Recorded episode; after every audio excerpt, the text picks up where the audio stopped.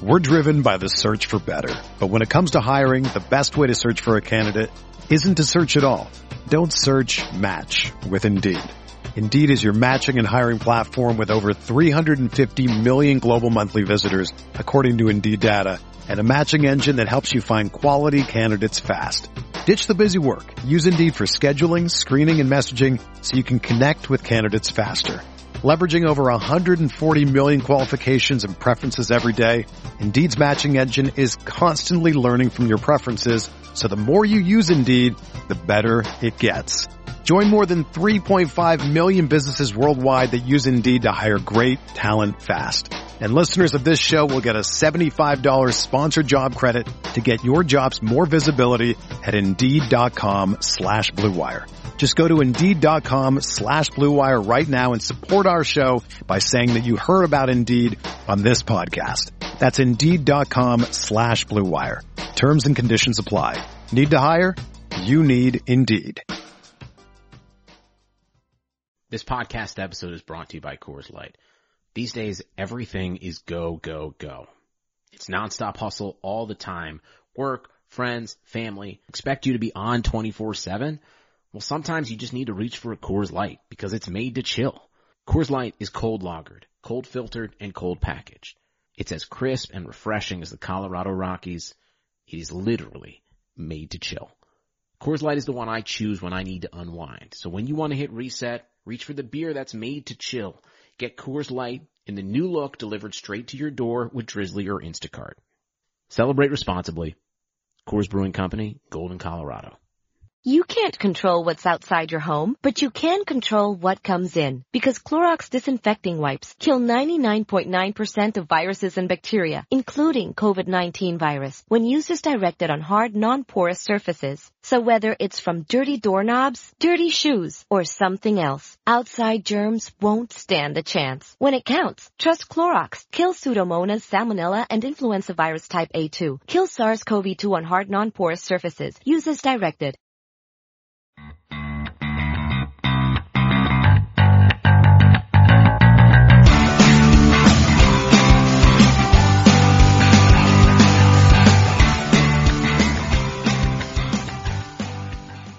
Welcome to Rams Talk Radio. This is managing editor Derek Ciapala with the man, the myth, the legend, Norm Hightower coming off a 43-35 loss to the Philadelphia Eagles at home today. Not feeling well. The emotion is draining. How are you doing, Norm? Oh, the same way. You know, emotionally, this was a tough game to watch. It was a good game to watch. Uh, lots of great plays, lots of good play on both sides of the ball, lots of offense. Unfortunately, a lot of injuries, but, you know, emotionally very draining. Fortunately for us, the Seahawks lost, so that's, uh, Jacksonville just may have saved us a, a big problem, uh, depending on what happens next week. So, but I agree, emotionally draining game to watch for sure. Alright, well, in terms of the injuries, let's go ahead and cover those first. Per Adam Schefter, it appears that Carson Wentz, the Eagles quarterback, may have torn an ACL. Apparently his left ACL. So, you know, we don't wish any ill will on any opposing player. This man's a, a star in the, in the making here, so we hope uh, well for him. Who else went down today for the Rams? Kayvon Webster is out with a torn Achilles, done for the year and probably done for part of next year too. So the Rams, are, Rams are going to now be really uh, short-handed in the uh, secondary. If we, if you, if you didn't think we were already, we expected the Rams to make a move maybe in the draft for a cornerback, and I guess now they're going to have to. And I think maybe it changes what they do with Trumaine Johnson as well. So, uh oh, that changes a lot of things. Also, Whitworth went down today. Andrew Whitworth, uh, he came back in the game. Rob Havenstein got nicked up as well. Uh, Trumaine Johnson left the game late after trying to knock the ball out. Almost got a penalty for that one too on a launching play. He did take a critical penalty, which we're going to have to talk about that that may have cost the uh, the Rams a game. So let's just start with the numbers. What do you have? Jared Goff went 16 for 26 for 199 yards and two touchdowns. Todd Gurley rushed the ball 13 times for 96 yards and two touchdowns with the longest run of 30 yards. Cooper Kupp, five receptions for 118 yards and a touchdown with a brilliant 64 yard play along the sidelines. Gurley had three receptions for 39. Uh, my prediction was a little off. Sammy Watkins had three catches for 21 and a touchdown. And, uh, we had two sacks, Brockers and Robert Quinn On the Eagles side, Carson Wentz went 23 for 41 for 291 yards, four touchdowns and an interception. We didn't allow a 100 yard rusher for the Eagles. J.J. had 15 rushes for 78 yards, Clement 6 for 24, and LeGarrette Blunt 7 for 12. Smith was their big receiver for six receptions for 100, and they had two sacks on us as well. The real skewed number for us, as we talked about earlier, was the time of possession. The Eagles had the ball almost twice as long as the Rams. 39 minutes and 12 seconds for the Eagles, 20 minutes and 48 seconds for the Rams. One of the key stats I think for the game, even though it didn't win us the game, was the fact that the Rams had many hits on Carson Wentz, uh, over 19 last I counted, and then the final one where he was injured. So tough physical ball game. Uh, that's the numbers. Ugh. It stuns me. I didn't realize that Jared Goff got less than 200 yards passing. I thought for sure he would have gotten more than that today, especially when the team put up 35 points. There were several things that happened in this game that I guess we can talk about that are the negative, but I do want to cover the positive. The Rams were down 21-7. The one thing I mentioned on Twitter, covering Twitter today, was, okay, we know how good the Eagles are. Now we're going to find out how good the Rams are by how they respond. And they did respond. They came back. They took a lead twice. They took a lead at, at 28-24 and at 35-31. They had every opportunity to win this game. We know now this team is a team full of fighters. We know that they'll take the league's best to the wire. We also know that there's still some old Jeff Fisher. We saw a lot of stupid penalties today. We saw a lot of other things that we can complain about. But in terms of character and fighting back, is that what you saw? I saw a team that fights. Yeah, for sure. There were quality moments on all three sides of the ball. On offense, the Rams had some really awesome drives where they put together some, I mean, Cooper Kupp on that one drive was phenomenal. Todd Gurley showed why he's such a star player in the league. And Jared Goff, although he didn't light it up, looked pretty good throughout most of the game. Couple of couple of interceptions he should have actually had that got dropped, which is lucky for us. But he he had people in his face all day. Uh, on defense, we we couldn't stop the pass earlier in the game, but a lot of that had to do with I think Kayvon Webster going down and and it is the Eagles with Carson Wentz. They are pretty good. and, you know, the second half, the Rams defense came out and played a lot better. And special teams, I mean, Bones is my hero. the, the Rams, the Rams special teams played phenomenal today. So they, they didn't look horrible on any side of the ball. They actually looked pretty good all the way around. And we took it all the way to the end. And unfortunately for us, two former Rams made some key plays that, that really hurt us. One of them was Chris Long's sack on on Jared Goff when he forced a fumble and in in field goal range already, and that definitely hurt us. And I'm sure that felt like some redemption for Chris Long. And, and I had mixed emotions on my part because I've been a fan of Chris Long's ever since we drafted him, and it's just tough to watch. But when it came down to it, a couple of key plays happened, and it didn't go the Rams' way. The Chris Long fumble, Kayvon Webster getting injured, the bonehead penalty by Trumaine Johnson uh, when we had stopped them in the red zone. Instead of getting, a, instead of holding them to a field goal, we ended up giving them a touchdown. All those things, any one of those could have cost us the game today. So we took we took the NFL's best record team deep into the fourth quarter, had a chance to win and didn't win it. So yes, it's disappointing, but it's a hell of a lot better than last year's Rams. Yeah, hell of a lot better. It's just not enough. And I just can't help as we get a little more detached from this game, I can't help but think about the missed opportunities. The seriously missed opportunities. The Rams had one missed opportunity ahead seven nothing to kind of set the stage here for the rest of the game, and the defense just didn't get it done. Three straight possessions there. We just touchdown, touchdown, touchdown. The defense was not getting pressure initially in the game. I know you mentioned earlier as you're, as you're kind of getting ready for the show, Carson Wentz was would you say he was hit 19 times? 19 times. 19 times, okay. But in that first quarter, barely touched. Barely touched at all. And we saw the react, the, we saw what happens there. We saw what happens when he has time to throw. Eagles receivers do a good job of getting open. They have good hands and they made plays. The running game was open with all that. So that lack of pressure in that first quarter, that lack of push at the line really hurt the Rams in that first quarter. Penalties. penalties, early penalties in the game hurt the Rams. Some bad penalties. Some penalties that probably shouldn't have been called. The holding, how about that holding call on the, on the Gurley run? Yeah, that was a horrible call. Horrible call. And yet, for the first three quarters, you couldn't buy an Eagles holding call. They held the entire freaking game. They finally started calling it in the fourth quarter. A little, little too late at that point. They started calling it in the fourth quarter. Eagles are holding all game. He pointed out on the, uh, on the big run, I think it was on the right side of the field, number 65, was it Lane Johnson? Yeah. For the Eagles, 65. Blatant holding. Blatant holding. Did not call it. Set the Eagles up for a touchdown. Officiating was, was horrible. Uh, you know, how about that, that field goal at the end there? The phantom leverage call. Yep. No leverage. That was My- a, that was a bogus call, and it ended up costing us time, which ultimately hurt us in the end. Uh, The, you could have called, they could, the officials could have called holding on whoever was blocking Aaron Donald probably 20 times throughout the game, and they didn't start calling it till the fourth quarter. I just don't want to sound like a whiner. You know? That is true. That is true. And so I, I, I- but I do want to get that out there. The officiating this game, you know, it's okay to lose. We're going to accept this loss. We're going to accept this team taking on the chin. They lost to a team that was a little bit better today. That's okay. I don't want to ever have to talk about have to play two opponents. And there were times in this game when you felt like the Rams were playing two opponents. If you're going to call the game tight, call it tight all the way around. Don't be unbalanced about it. And that's where I saw today from the officiating. The NFL has to do better with that. Now the Rams, they hurt themselves too. The Trumaine Johnson taunting penalty. Dude, this guy's, how long, how long is he both, how, ah, jeez. I can't get the words out now, man. I cannot even express to you how I feel about him getting that taunting penalty. How long has he been in the NFL now? What year is he in?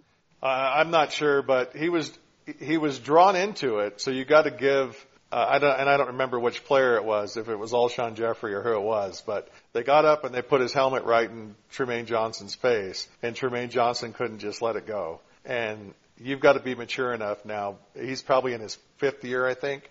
I want to say it's a sixth year. It could be. I mean, by My now, gosh. by now he should know how big of a play that is. And, you know, that cost us four points. Before the fumble Brewski at the end of the game, when we were only down by two, those four points made a big difference. You know, the, the, the time on the clock that we lost, we lost about three minutes on the clock when that, uh, that phantom field goal call was made.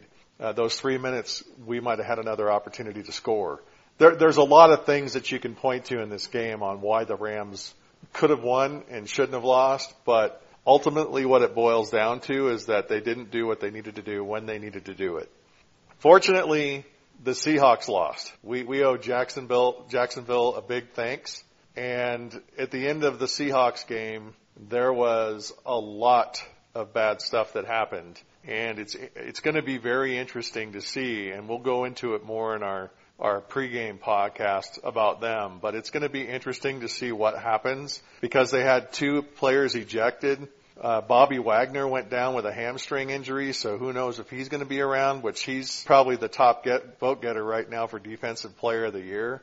Uh, Michael Bennett pulled a cheap shot when they were in vic- when uh, Jacksonville was in victory formation. He rolled into a guy's legs on purpose, which caused a big ruckus, and he didn't get thrown out of the game, but two other Seattle players got thrown out of the game. One of them was actually fighting with people in the crowd, not physically, but going at them, and they were throwing cokes and popcorn and all kinds of stuff at him, and it was nasty. So this team took it on the chin today, and the Seahawks took it on the chin today, and it's going to be interesting to see who's available to play for Seattle, who's available for us to play due to injury, and how well we can go grow up and play Seattle. Because if we don't win next week, we have a really good shot at not making the playoffs. And that would be sad after the season that the Rams have had so far. Well, it really, if the Rams lose that game, they lose all control of their destiny. They still have a very tough Titans team to play after that. And by the way, the 49ers are playing better. They're, so it's not going to be as easy as we think it is down the stretch here if the Rams don't win next week. We could be looking at a team that just a week ago was setting themselves up to possibly play at home in the first round of the playoffs, maybe even earn a bye, and now we could be seeing a team that doesn't even make the playoffs. They could go 10 and 6, not make the playoffs. and I don't mean, listen folks, I'm not panicking. I don't think the Rams lose the rest of their games, but it's possible because these games are not going to be walkovers. Again, let me say it, not panicking. This is not panic mode because you lose one game to a very good team, but this schedule is going to be a little tougher than what we thought a month ago. The 49ers are playing better. The Titans are in positioning now. We got three tough games left before the end of the season and everything counts right now. The Seattle loss that we took in the earlier part of the year really hurts us right now. If we would have won that game and then we would have went into Seattle and lost, it wouldn't be as big a deal. But right now it's a huge deal. If the Rams don't go to Seattle and win next week, they probably don't win the division. And uh, that's going to be that's going to be really hard to take after the season that the Rams have had so far. The Cardinals played Tennessee tough today and actually beat them 12 to 7. So we have a good shot at beating Tennessee, but we have to go to Tennessee to do it. And the 49ers, as you say, are playing much better. Garoppolo's undefeated now, two games, I guess. And uh, we're going to be at that game, and it could mean a whole lot more than we thought it was going to mean when we first booked the tickets. so it's going to be it's going to be interesting. Uh, right now, our season depends on next week. That's how I see it. We lose next week, who knows what's going to happen? We win next week, we probably win the division, and we probably uh, go on to have a probably a first round bye. It's going to be tough.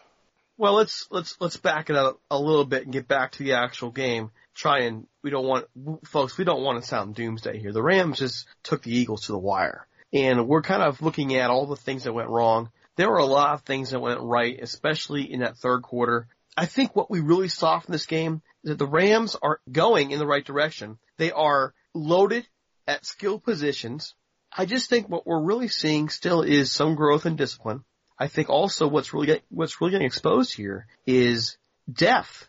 Who's there behind Alec Ogletree? Who's there behind Kayvon Webster on a play in and play out basis? Who's there on the offensive line if Whitworth or Havenstein get hurt? So the things that are getting exposed to me are depth issues, and those are things that will hopefully get fixed as time goes on. There's still a lot of maneuvering that has to take place in this roster going from this year to next year, but that's what I noticed. Depth.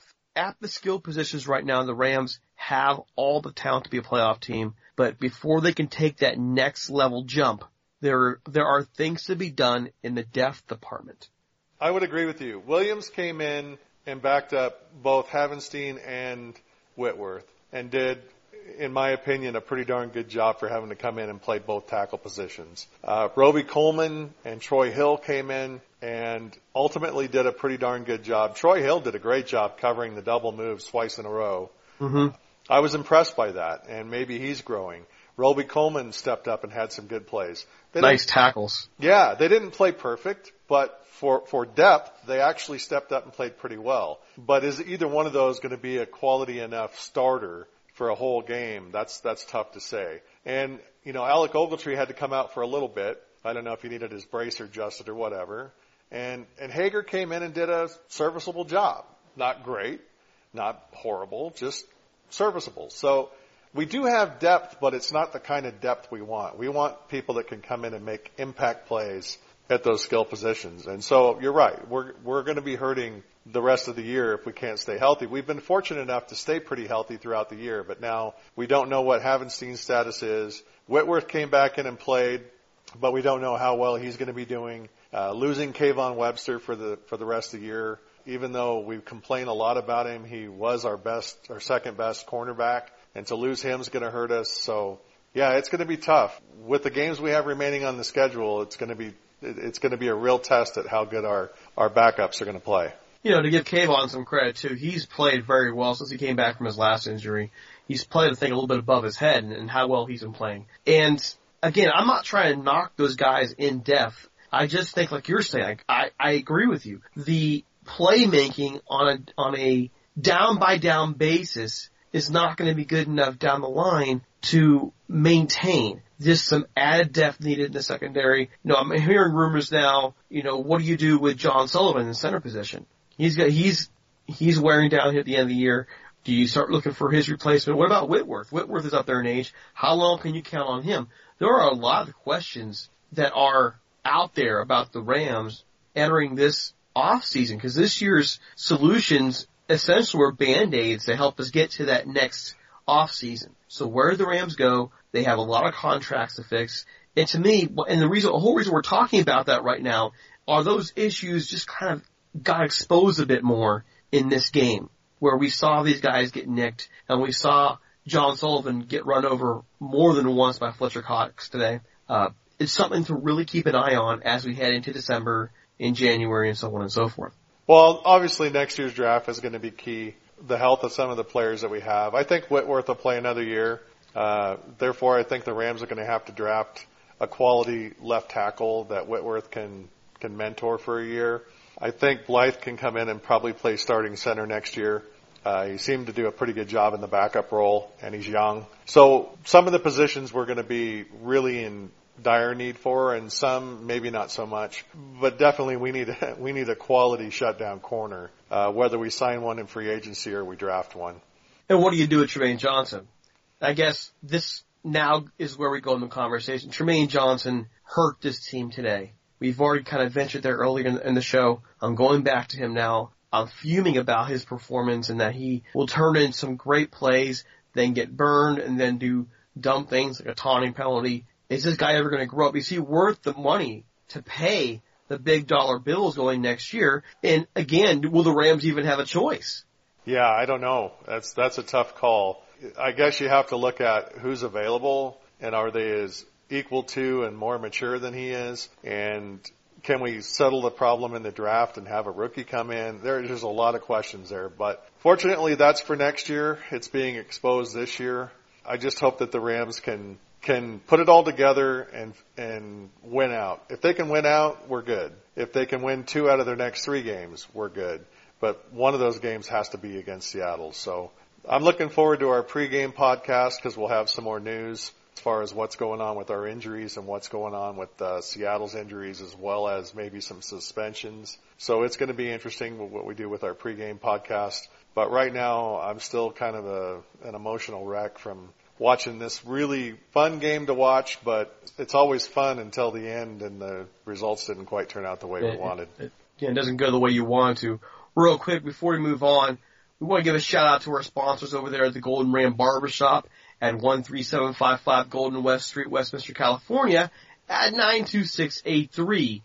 Sal Martinez has run that shop since the day the Rams left in 1994. His shop is a museum of greatness, a museum of happy Rams memories and feelings and you name it. You got jerseys, you've got helmets, you've got pictures, you've got autographs. Go in there, get a great haircut, use the promo code Rams Talk, have a great football conversation with the man, Sal Martinez, and also look at all the cool stuff he's got, all Rams. Give him a call, 714-894-7267. Again, that's 714-894-7267, promo code Rams Talk. Also, if you want to sponsor us, we, we would love to have you on board. Emails at ramstalk1945 at gmail.com. And finally, one more thing. Contests. I don't know if you are on our Facebook page. We are so close to 10,000 likes. I mean, super close. When we get 10,000 likes, we're going to go ahead and send out a gift card to NFLshop.com for you to go ahead and purchase some awesome Rams memorabilia. Also, 1 3 to 100, let me say again, 100 five-star reviews on iTunes. We'll do it again. So, check us out in both places. Show us some love. If you want some information about our contests, go to ramstalk.net forward slash contests for more information. Okay, Norm, looking forward, how did the Rams get over today?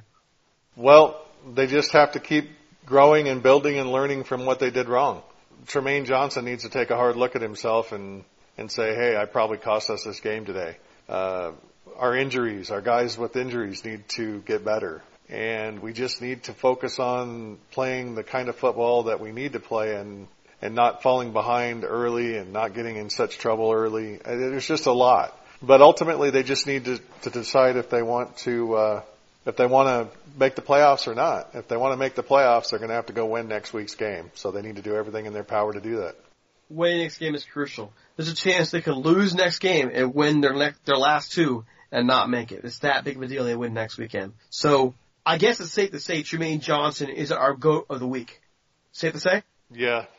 Okay. How about our player of the game for the Rams? I'm going to go, gosh, I would, I'd go between Cooper Kupp and, uh, and Todd Gurley. They both had great games. The screenplay when Goff was in trouble and Gurley hurdled that guy, that was impressive, fun to watch. And, uh, Cooper Kupp, you know, 100 yards receiving and a 60, 60 plus yard play. Uh, I don't think he had a drop all game. I'm going to go with Cooper Kupp. I am going to go Gurley. The Rams aren't in this game without him. They were able to claw back in down 21 to 7 basically on his back on that, on that drive in the second quarter. To go with Todd Gurley. Philadelphia didn't have an answer for him until late in the fourth quarter, and that's because the Rams got, for some reason, the Rams decided that's when they wanted conservative. I have a huge problem, by the way, with the play calling. I guess maybe we'll say that for another podcast, but only giving Todd Gurley five carries in the first half, I think, is a, tra- a travesty and it's a repeat performance. We've seen it multiple times this year. The Rams have to feed that man. Feed Gurley. Feed him lots and lots of footballs. Get him nice and fat on the football. That's not happening. And we saw what happens when he doesn't touch the football. He needs to have the football. Well, and I knew you'd go with Todd Gurley as your player of the game, so I wanted to highlight Cooper Kupp. That way we could get two guys in there. Yeah, well, and both those guys deserve it. It it almost feels to me like the a lot of the other offensive playmakers weren't quite there. It really was those two guys. Sammy Watkins had a couple of nice plays, but for the most part, he didn't seem to be out there and available. Those two those two players really carried it for the Rams today, and it would have been nice to see more guys getting open. It would have been nice to see more protection up front. I don't fault Goff, by the way, for struggling. He was under siege all day. So more balance next week. The Rams have to get better at their balance. I'm going to bet that's on Sean McVay's shoulders. And sooner or later, as the head coach of this team, he has to adjust to that. When he does, I don't see much that stops him. He's such a great coach and he just has to get over this hump of getting unbalanced. Well, and you know he's a rookie coach, just like Jared Goff was a rookie last year, and he and he's come in as a rookie coach, and we're at nine wins. So yeah, he needs to learn, but right now he's doing a pretty good, pretty damn good job. So oh, he is, he is. I'm not down on him. I'm just if there's a weakness in his game, that's where it is, right there. He loses balance when there needs to be balance. You gotta have that balance in the forest, young Padawan. That's what we want to see.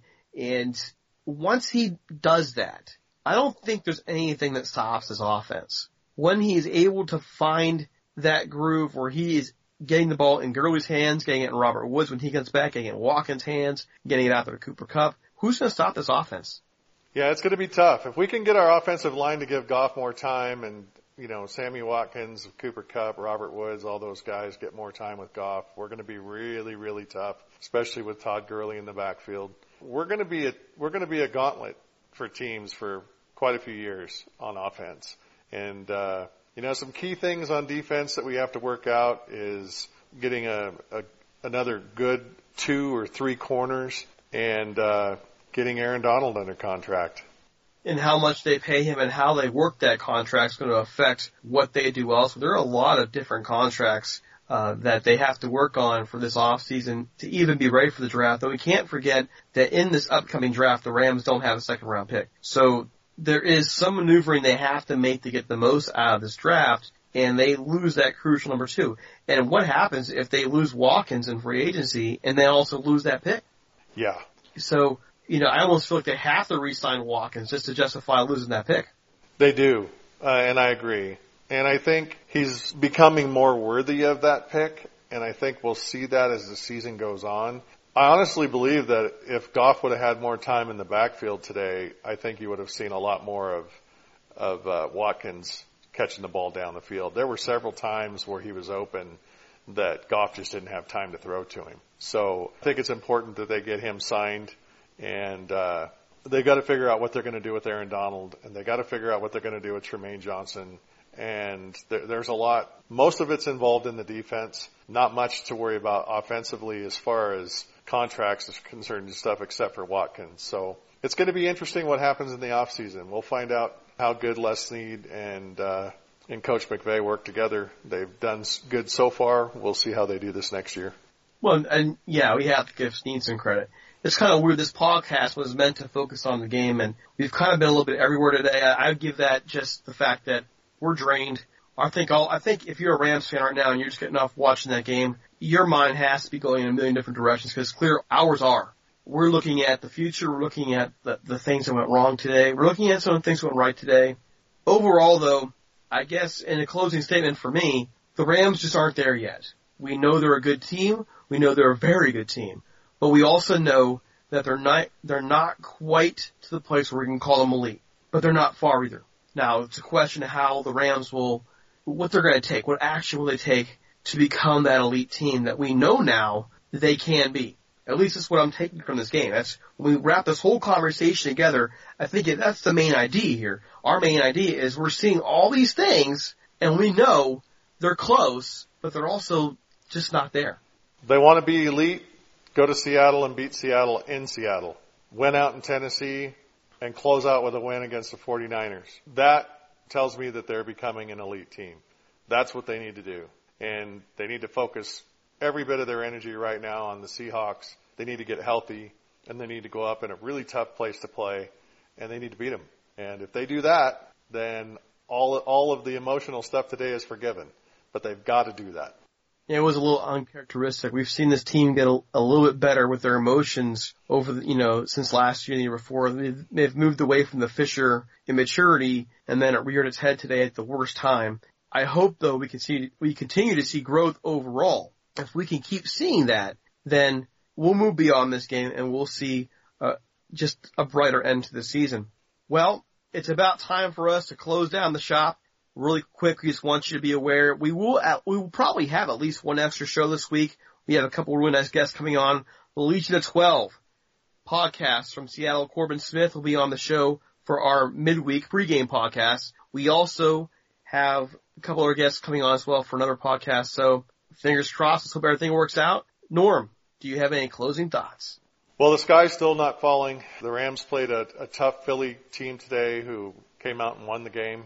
Uh, we had some bonehead mistakes, but all in all, it was a great game to watch. And uh, we played an elite team tough.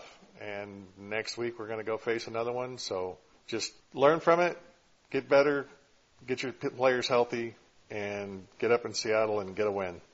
All right, there you go. It's all about Seattle now. Expect a lot of focus from us on Seattle. We'll bring on Corbin Smith and Legion 12. They'll come here and talk some Rams football. Hey, we may even show up on their podcast. You never know. For Norm Hightower, this is Derek Ciapala for Rams Talk. Peace out. Adios.